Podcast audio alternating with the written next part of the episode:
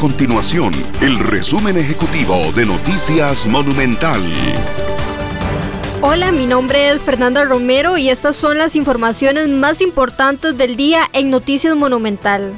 La policía tiene las manos atadas para intervenir algunos de los eventos masivos que se siguen presentando en el marco de la pandemia.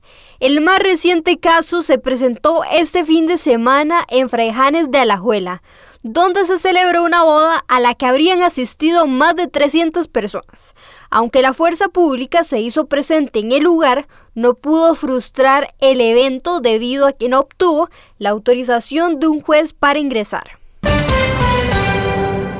El país se encamina al colapso hospitalario, con una tasa de contagio de 1.22 y de seguir en crecimiento dentro de un mes, el país contabilizaría más de 3.000 casos diarios con 1.800 personas que requieran de hospitalización, de las cuales 850 sería en cuidados intensivos. La situación es tan alarmante que incluso con un RT de 1, la saturación es inevitable.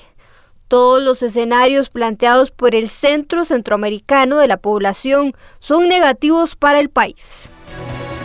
Estas y otras informaciones usted las puede encontrar en nuestro sitio web www.monumental.co.cr. Nuestro compromiso es mantener a Costa Rica informada. Esto fue el resumen ejecutivo de Noticias Monumental.